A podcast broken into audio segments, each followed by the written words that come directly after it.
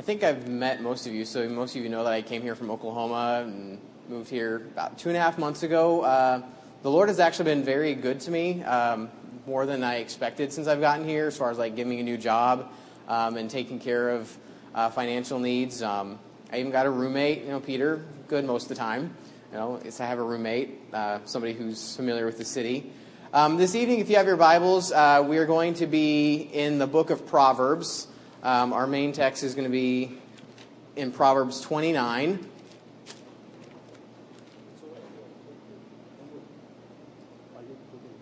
No. Okay.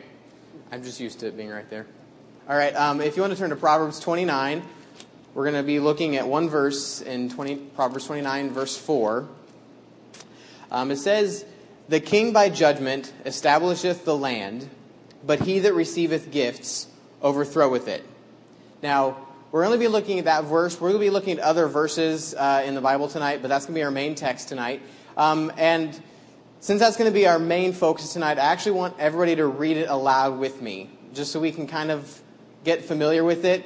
Um, we'll go ahead and start. Uh, verse four, "The king by judgment establisheth the land, but he that receiveth gifts overthroweth it."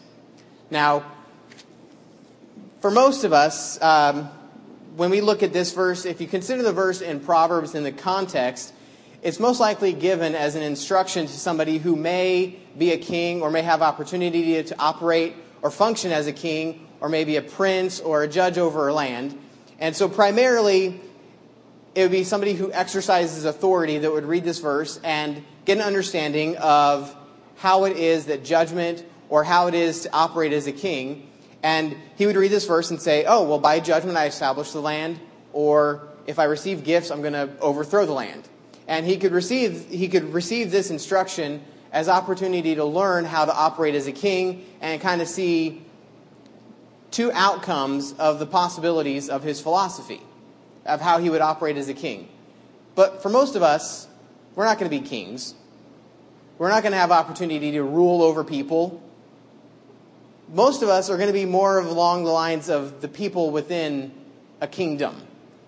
And when we look at this verse, I want, to, I want you to understand that there's going to be a couple things that, as far as this verse goes, it's a principle that will help us in our everyday lives. But for us to understand how this verse actually applies to us, we kind of have to step away from what we're used to in our culture and kind of step into the mindset of somebody who would be in a kingdom or understand this in a different way.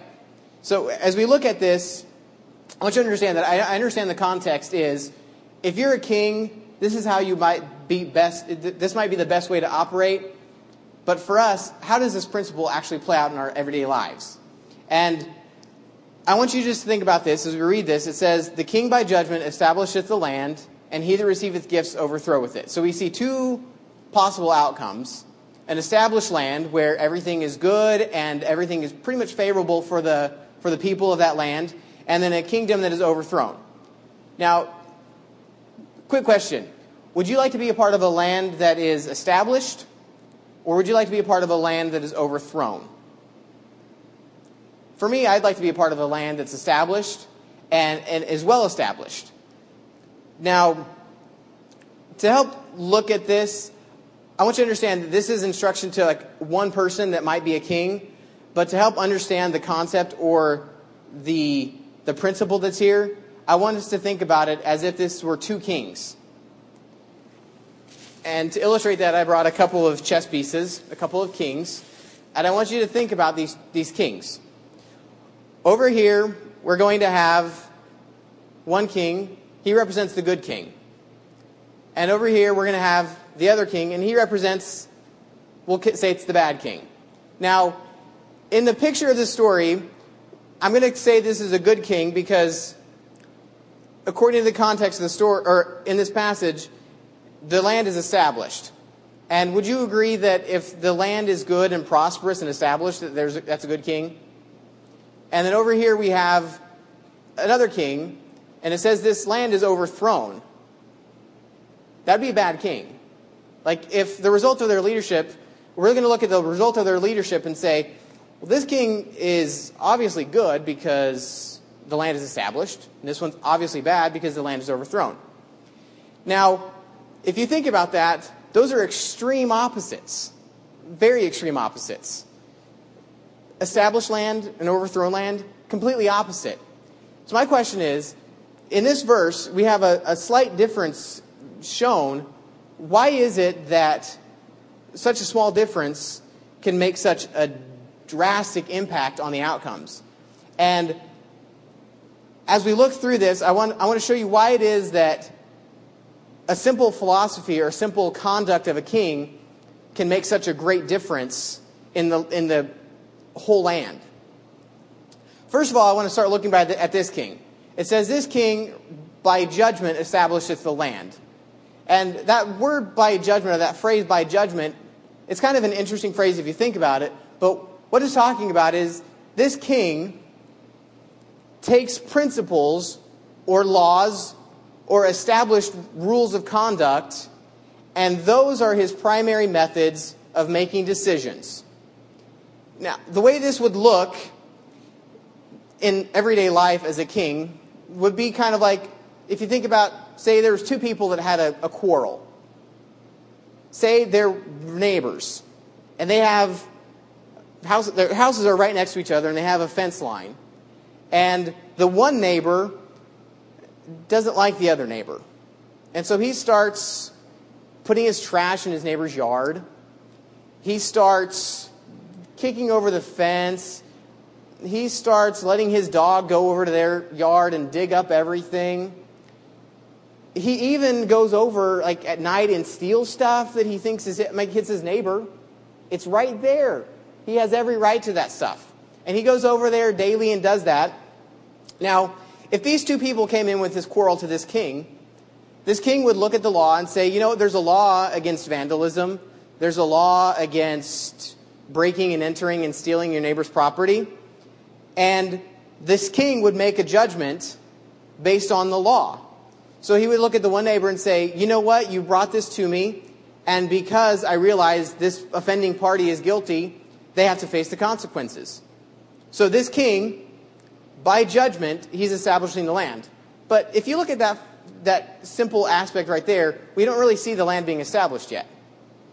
See, what it is, this king, he doesn't just occasionally rule by judgment. It's a consistent thing.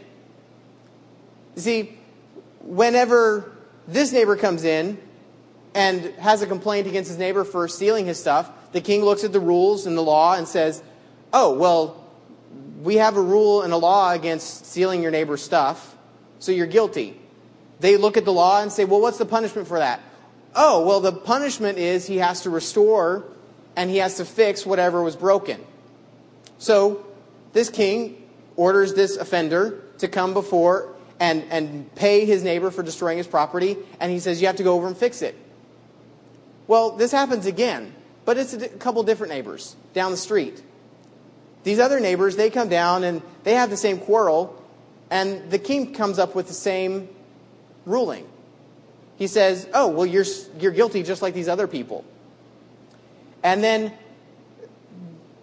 there's a teenager in this kingdom who starts doing vandalism against property of not just his neighbor, but he's going across the town and he's destroying mailboxes. And the king looks at his rule book and says, hey, you know, there's a law against destroying rule- the, these mailboxes. You have to pay to fix those. But there's also this other thing in the law. It says that because you destroyed the property of our government, you actually have to spend time in a prison. So he's sent to prison. And he has to face the consequences of his actions. Well, then there's another guy who he murders somebody. Well, the king gets the case and looks at the case and says, well, we realize that you're guilty, and according to the law, well, he looks through the book, well, the, the law says that because you killed somebody, you're going to have to die. Not vindictive, not mean, but he says, because you have broken this law and murdered somebody, we must now exercise judgment. And this guy who murders somebody else in the in the township, he's put to death. He's hung because he murdered somebody. He pays for their, he pays for his actions. Now, over time, this king consistently makes the same decisions based on the activities of the person. Now I want you to think about something. After two neighbors came in with quarrels, and the person who offended the victim of vandalism had to pay for their crimes and fix everything, do you think a lot of people in that town kept on having quarrels with their neighbors and destroying their neighbor's property? No. Because they realized there was two instances when other neighbors had quarrels and destroyed each other's property and stole from each other, and the king made them pay for it. People didn't vandalize their neighbor's property anymore. This teenager who went to prison and had to spend time in jail because he vandalized property across the city, his friends didn't do that either. His friends decided, you know what? He spent three years in jail because he did that crime. I don't think I'm going to do that. And then that guy who murdered somebody and was put to death, it was actually a public execution, and he was hung in public. People thought twice about killing somebody. They probably thought more about killing somebody, but they realized, you know what? If I kill that person, I'm going to be put to death, because this king, he doesn't play games. He's consistent, and he looks at the law and looks at the, the punishment prescribed by law, and he makes all of his decisions based on the same thing. I can look at the law, and I know what the king's decision is going to be. I can look at the consequences for crimes, and I know exactly what's going to happen. Over time, the citizens of this kingdom start understanding that, you know what? Because our king focuses on the law and works according to established principles, I'm actually safe.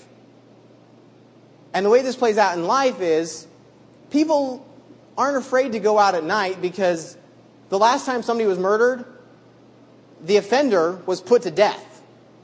So when people go out at night, they're not afraid that somebody's going to just randomly come up and kill them, because they know that there are consequences to that action. They know that if somebody harms them or damages them or injures their property in any way, they know that restitution is going to be made, and they know that judgment will be handled properly and accordingly and swiftly.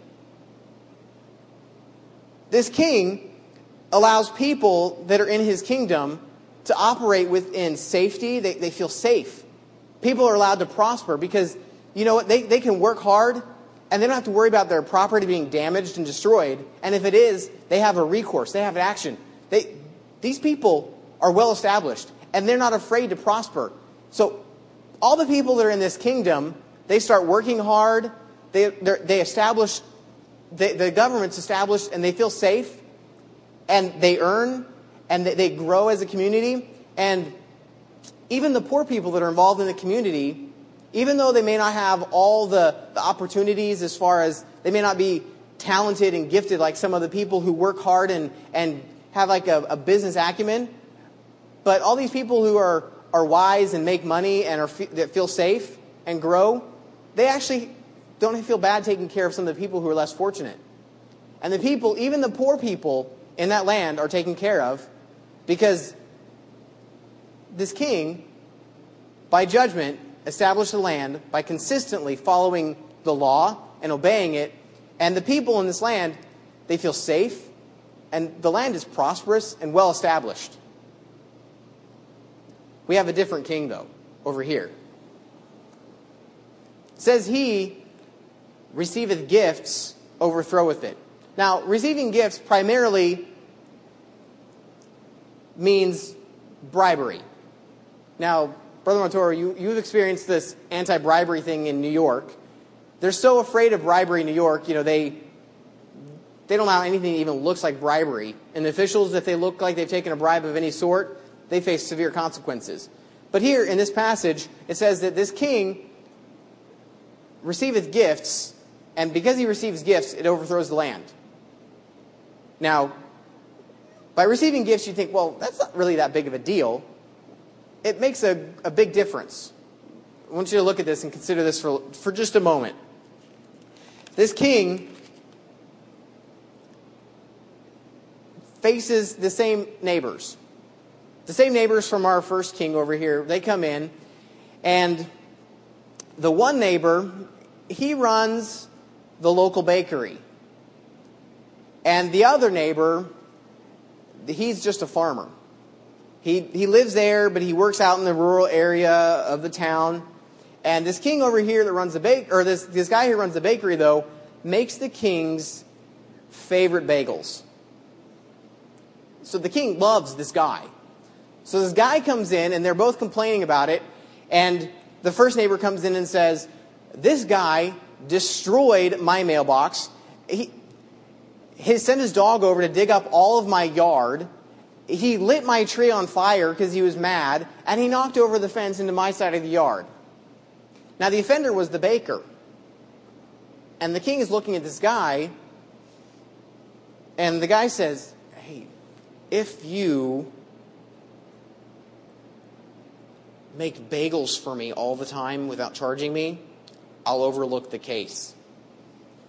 So the guy's thinking about it and says, "Okay, well, the damages I've done, they come up to about one hundred thousand dollars.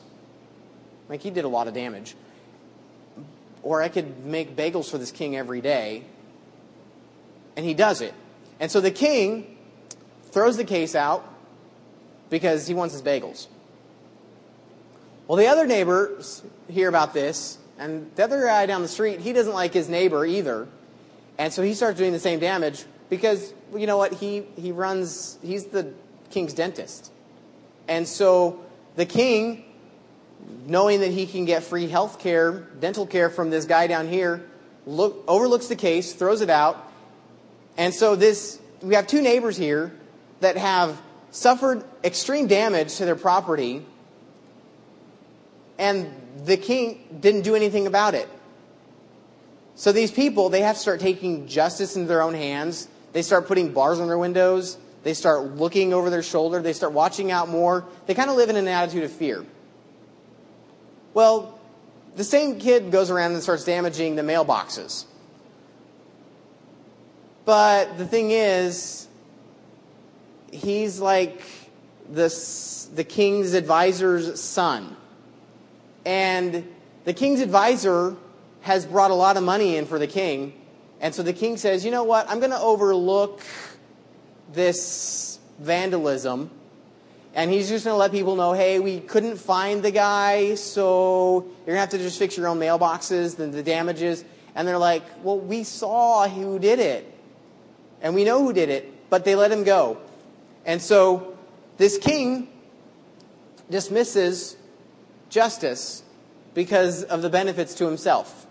He overlooks the case, he overlooks justice, and he says, "You know what? I really don't care, because I need my second in command, I need my advisor, I need my bagels, I need my dentist, because I like those bagels so much."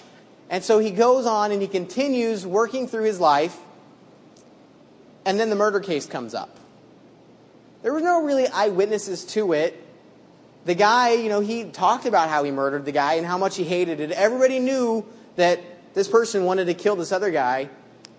They didn't have any proof, though, even though everybody knew who did the murder. And so it goes on, and the king looks at it, and he steps back, and he realizes, well, the guy who did the murder was my best friend growing up.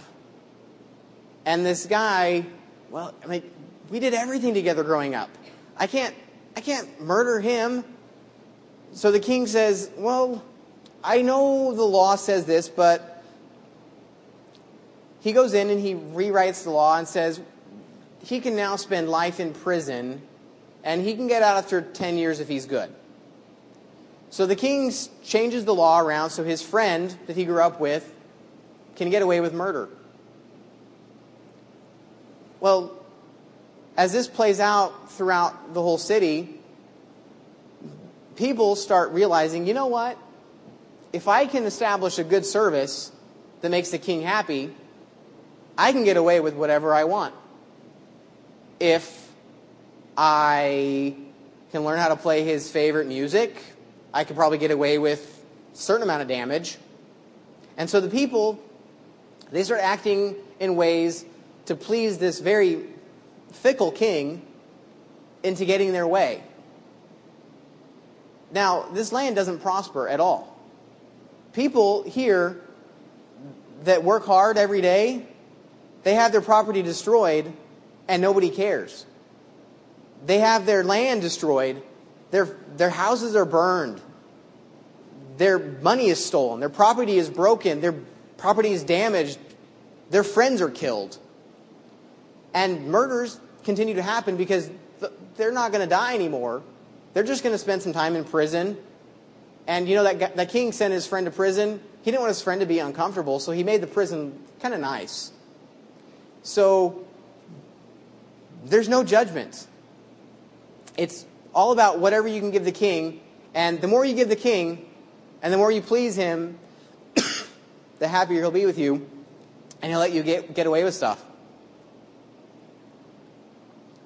So as that attitude and as that philosophy continues to carry out, this land is overthrown. It's overthrown from within. The people destroy themselves. They live in fear.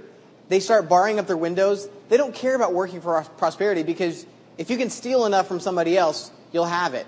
You don't have to work hard anymore. You just have to be a better thief.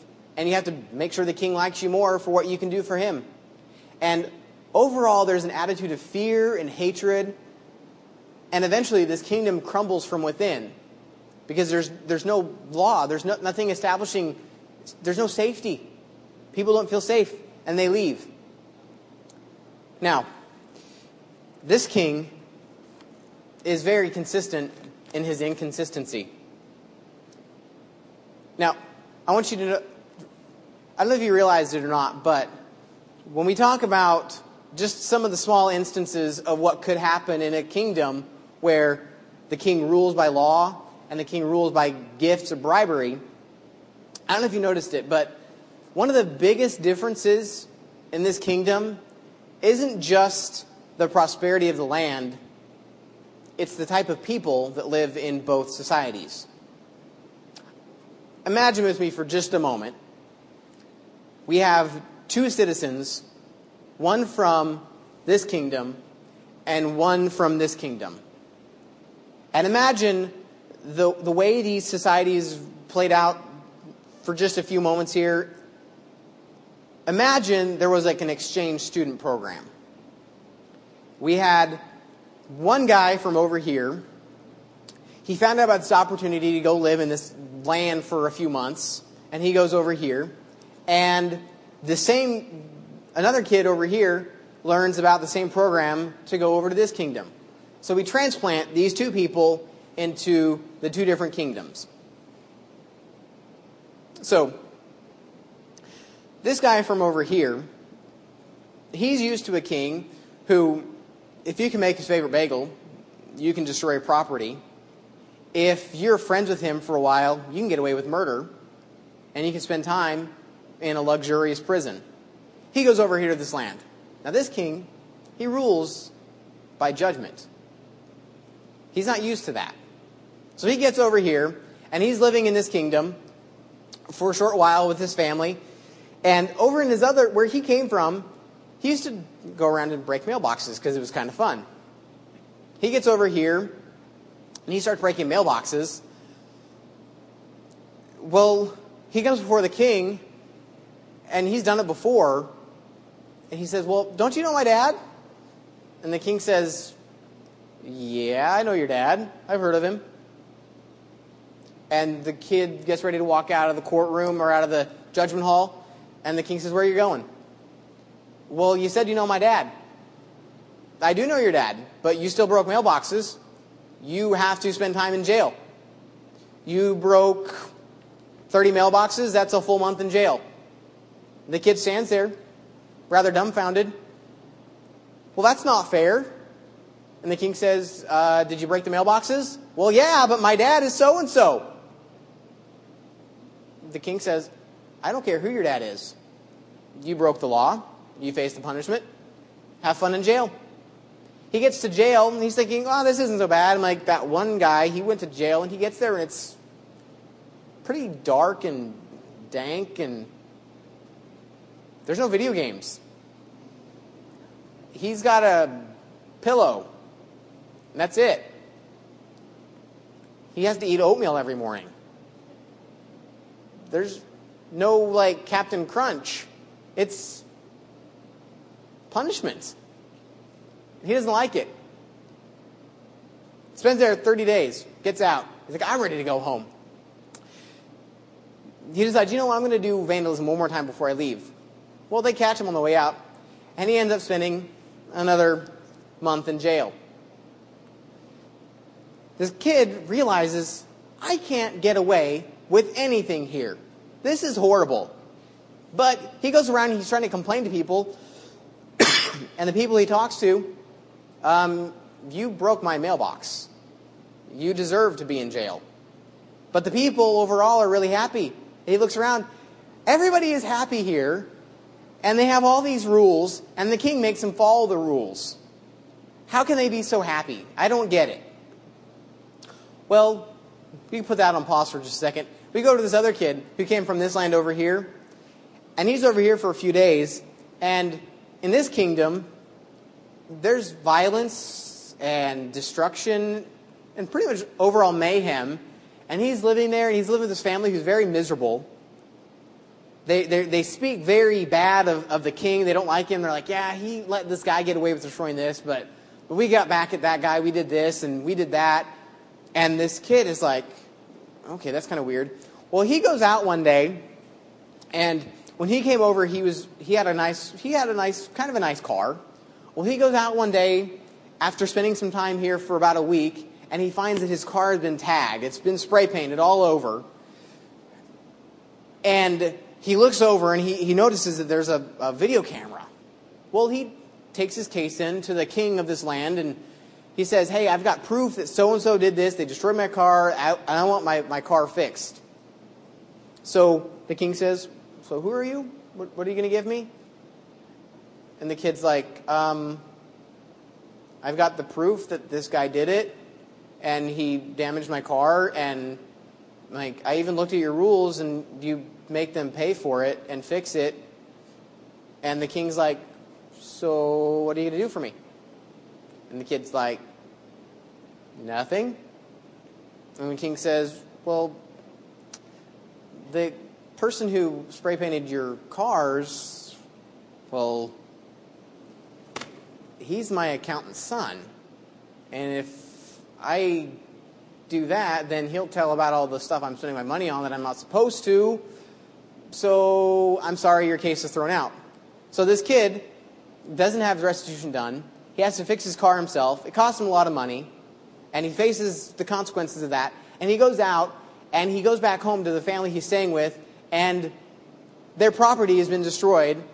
Like, their front yard was dug up by one of their mate neighbors that was mad, and he says, well, aren't you going to call, like, the cops or the, the king's civil authorities? And they're like, they don't do anything. Well, why not? Because our neighbor's his dentist.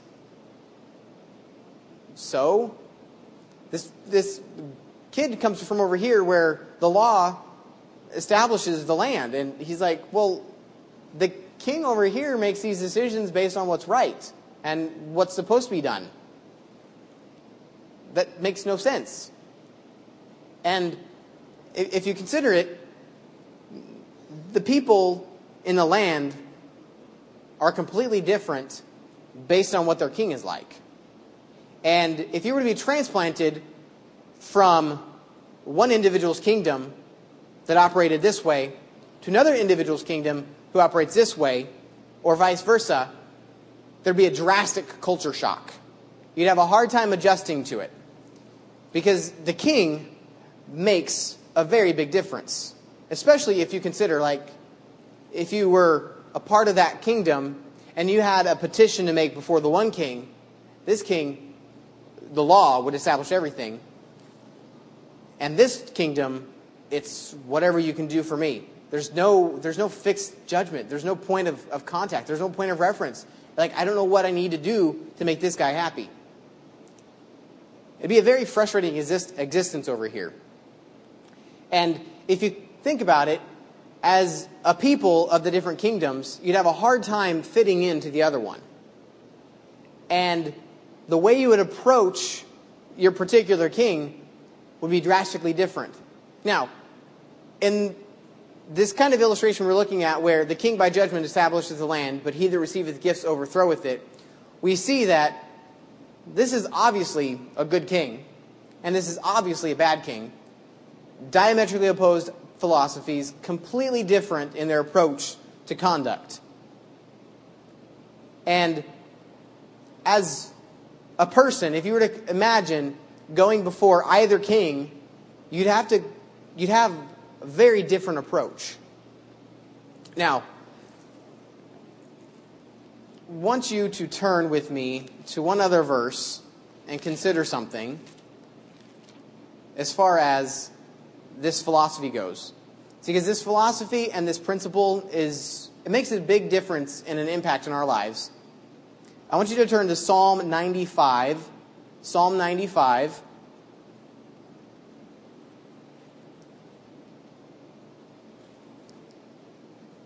We're going to read the f- first three verses.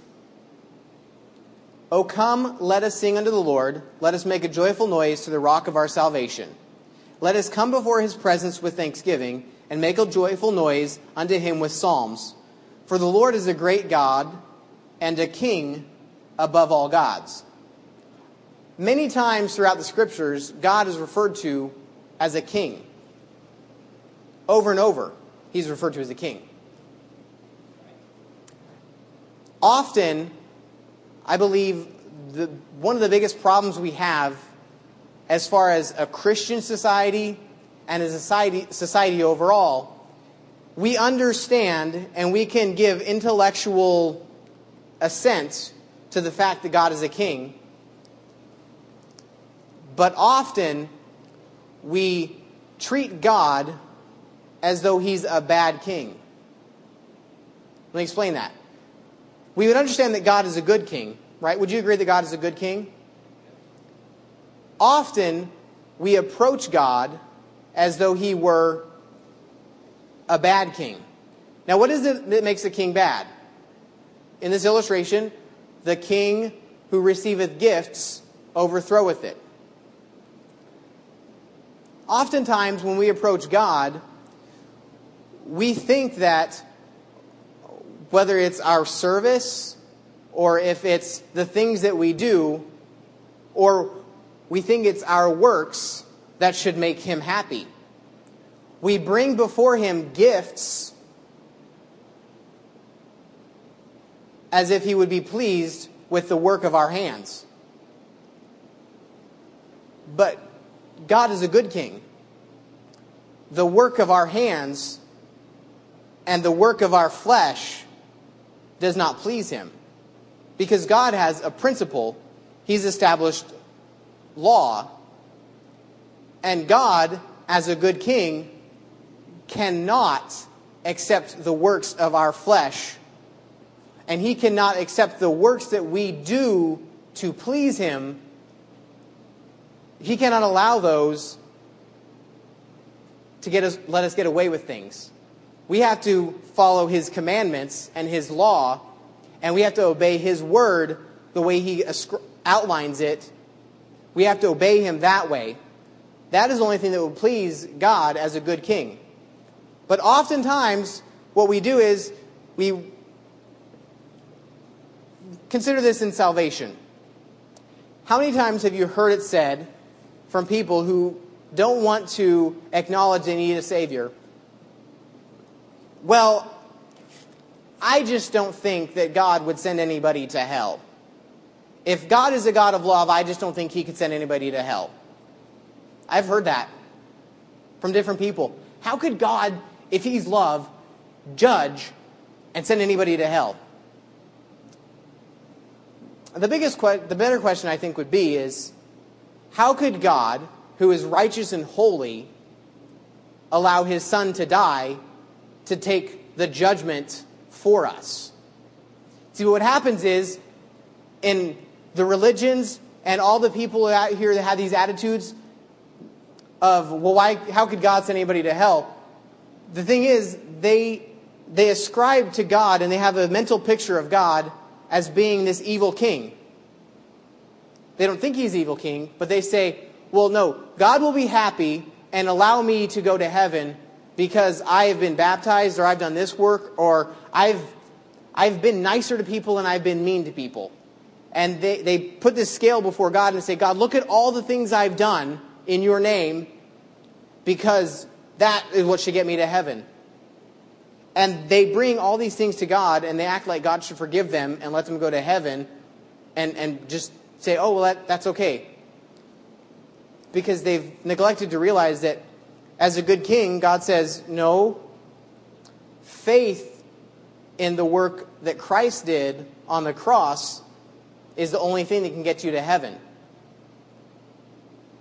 And when we say, well, that's a mean God. No, you see, by judgment, he established the land. A good king will look at the law and say, this is what the law says. You must satisfy the demands of the law as a good king. As Christians, we can be guilty of a similar offense to God. Whether it, it, it could be our service. A lot of times, we could see this in in Israel, in the church, in or in the children of Israel. Oftentimes, they would go through their service just to do the service. They had no heart for God. They didn't care one bit about God. But what they did is they continually did their services. They did the sacrifices. They did everything they were supposed to do. But they didn't really care why they were doing it. They just did it. And sometimes we can get to the point where, oh, well, I gave my tithe, I went to church, I did my thing. We don't care about God. We just do what we're supposed to do because we're supposed to do it. And oftentimes our heart is away from it. And then we come to God demanding of him the good things while bringing to him these gifts, and we say to God, you know what? I want all the blessing and all the privilege, but I don't want any of the responsibility, and I really don't want to love you with all my heart. I just want to do what I'm supposed to, to get what I want, to make you happy, to get my way. I know I've been guilty of that myself on, on many occasions where I look and I say, you know what? I, you know, I'm in church every day. Every time the doors are open, I'm in church. And I, I give my tithe like I'm supposed to, and I go out on visitation every once in a while like I'm supposed to. What more does God want from me? Well, in Romans, he says he wants us to present our bodies a living sacrifice, which is our reasonable service. So many times what we do is we come to God and we treat him like he's this bad king who's going to be happy with us disobeying his commands and having no concern for what he wants in our lives. When God wants us to obey his word and live for him every day and follow his law. Now, the question would be, are you allowing God, or are you treating God as if he were the good king? In your day-to-day life, yeah, today you were in church, and it, I'm not saying it's bad to be in church. It's a good thing to be in church. But are you in church just because you're supposed to be? I've been at different times in my life where I just show up at church because I'm supposed to be there. My heart was so far from God, but I was just there. Is that where you are tonight? Are you at church just because you're supposed to be here? If you are, the invitation tonight would be for you to come to God and say, you know what, God? I haven't been concerned with your word. I haven't been concerned with growing with you. I haven't been concerned with giving my life as a living sacrifice to you. I want to get that right tonight. Yeah, I'm here. Yeah, I'm going through the motions. But I want to actually have a heart that loves you and compels me to do those, to go through those motions. Maybe you're not saved tonight. Maybe you've said, you know, I think God will be content and happy with the works I've done. I was baptized in this church, and I did this, and I did this to go to heaven. God should be happy with that. God's a good king. He's not going to just gloss over your sin because of some works you've done. Yeah, they might be good works. But God's not going to dismiss that. As a good king, he has to look at your sin. And when Jesus died on the cross, his blood shed covered your sin. By trusting in Christ, who took your judgment for you, God can forgive you and have mercy. But if you reject that, you reject the law of God, and you say, I refuse to believe that, God, because he is a good king, cannot say, okay, I will let you get away with that because of your good works. He cannot. If you would, pray with me this evening. Heavenly Father, I thank you for your word, and I thank you for the opportunity to preach this evening, Lord. Um, I thank you for uh, challenging my life and challenging my heart with this, uh, with the truth that you are a good king, Lord. And I, I pray, Lord, that um, as I continue to grow, that you would continue to teach me how to obey and walk closer to you, Lord. And I pray, Lord, that if anyone is here this evening that has a, a struggle with looking at you and, and and having a heart far from you, Lord, I pray that uh, you would allow all of us to grow closer to you. And pray, Lord, that uh, anyone who may not be certain of their salvation, Lord, that you would work in their lives this evening and and challenge them to come forward and, and speak with somebody and know clearly from the word their eternal destination, Lord. We ask these things in Jesus' name. Amen.